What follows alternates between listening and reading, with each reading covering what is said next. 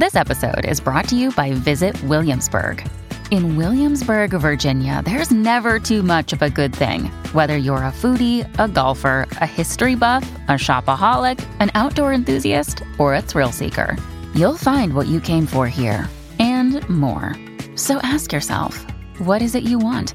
Discover Williamsburg and plan your trip at visitwilliamsburg.com. Good afternoon, everybody. Uneducated economist here. Let's talk about lumber. So, for those of you who don't know, I work at a lumber yard. I do retail sales for a living. And last Wednesday, about five days ago, we did a video talking about how there is a slowdown, an obvious slowdown taking place in building materials. I had talked with three different vendors. They all had the exact same thing to say that there is an obvious slowdown on the amount of sales that have happened over the last month and a half, two months.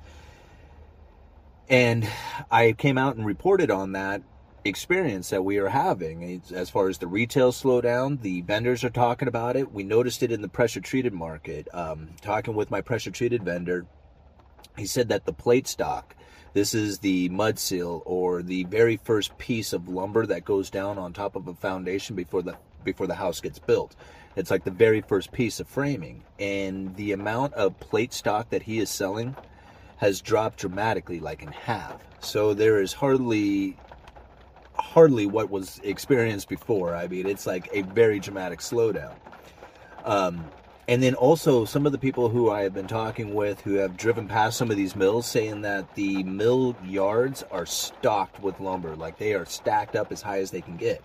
And that's something that I had reported on as well when I had seen that the mills were reporting on curtailing development on account of the fact that they were stacked up on lumber and couldn't get it away from the mill fast enough.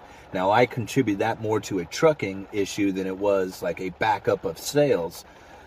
But now I'm starting to question that a little bit, especially after the futures dropped dramatically on Friday. Now, Friday was the close of the May 15th, or the May contract, which closes on the 15th, which is actually today, Sunday. So, Friday was the last day that contract was going to be open. And it went from a thousand per thousand down to like 920 per thousand. This has got to be one of the biggest one day drops in lumber. I mean, at least on a per thousand basis that I have ever seen. I mean, 80 per thousand, that's huge. Now, what I found interesting is I went and checked the July contract, and that is down at 770 per thousand.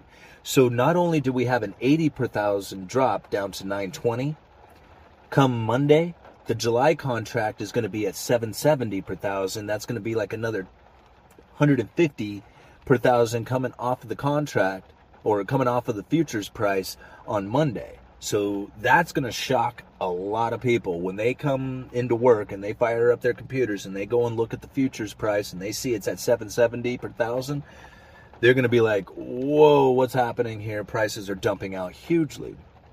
And that's going to send a ripple throughout the rest of the market. This is a very odd time to have such a drop in lumber prices. We are going into the building season. This is the time where you should see more demand for lumber taking place now than just about any time of the season, right? I mean, I guess probably the middle of summer would probably be the biggest demand. That's where you do the most framing, but this is the beginning. Like, this is it. This is where we start going into the building season. Of course, here right now, the weather is so nasty, it makes sense that there would be, a, you know, not as much demand for lumber, but still, it's just rain, and you can frame in the rain there's no reason to have this dramatic of a slowdown going into the building season unless there is a real slowdown taking place. And that is something that uh, that I think a lot of people were a bit confused about when I had titled that video on Wednesday because I titled it "New Housing Crash," and a lot of people kind of took that as like a new housing crash, like something similar to the Great Financial Crisis but it's new housing, like new construction crash that's taken place. And that's what we're going to experience. There's going to be a slowdown in the amount of new homes that are going to get built. Now, if you go and you look at the starts, that's up and it's up dramatically. Like over the last 10 years, I think we're have more starts happening right now than just about any time. Uh, only thing about that is that even though we have a bunch of starts, and the completions are happening, the uh, the rate of completions to the rate of starts is significantly less. So the amount of homes that are becoming available to actually move into or purchase is not keeping up with the pace of starts. So at some point, there will be a flood of houses that come in that match the starts, but we're not quite seeing it yet. And a lot of that has to do with the supply chain breakdown and just the availability or lack of availability of building supplies. That's really holding up these homes from being completed. But that's that's something to keep an eye on for because or an eye out for because really we have to keep an eye out for inventory levels. That's really where the prices are going to be adjusted. I mean, prices are going to continue to go up on homes so long as the inventory la- levels stay tight. And a lot of people will argue that because of interest rates going up. And yes, that is true. If the interest rates go up, we are going to see that be very impactful on the buyer because they will not be able to buy as much house or be able to make as much payment if the interest rates go up.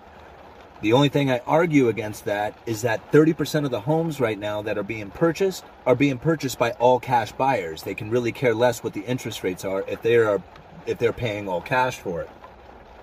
And if 30% of them are willing to pay cash at these prices, how likely are they to fall from here?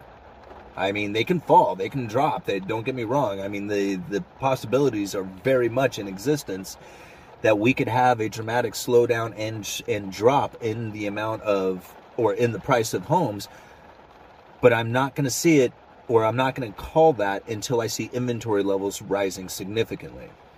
We haven't seen the foreclosures pick up yet like we had thought coming off of the moratoriums because we thought once the moratoriums came to an end and everybody was coming out of the forbearance and needed to make up all those back payments or roll that home into a new loan, if they could not do all that stuff, then they were going to fall into foreclosure.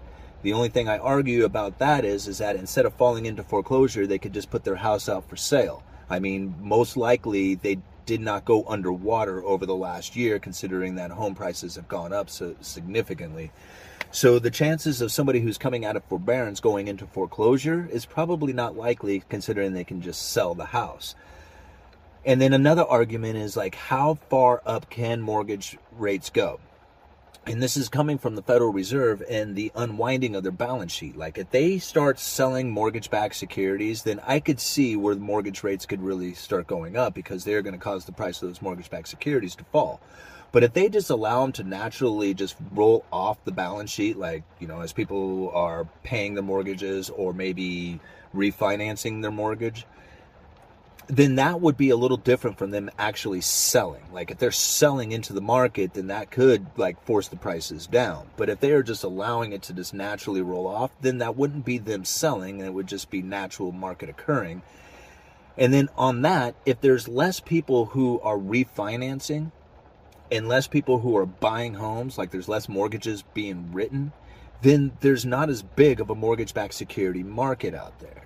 And if you have investors who are looking for a return, well, generally most people will make their mortgage payments. So buying a mortgage-backed security generally is a safe, safe investment. Now, we learned a lesson from the toxic mortgage-backed securities from back during the great financial crisis, but things aren't quite the same as like they used to be. The people who are taking out mortgages now are much more qualified to pay, make those payments. So if you're an investor who's looking for a return, mortgage-backed securities could be a fairly safe place to go to. And if the interest rates are high enough on them, well, then that makes it somewhat of a safe return or a safe investment.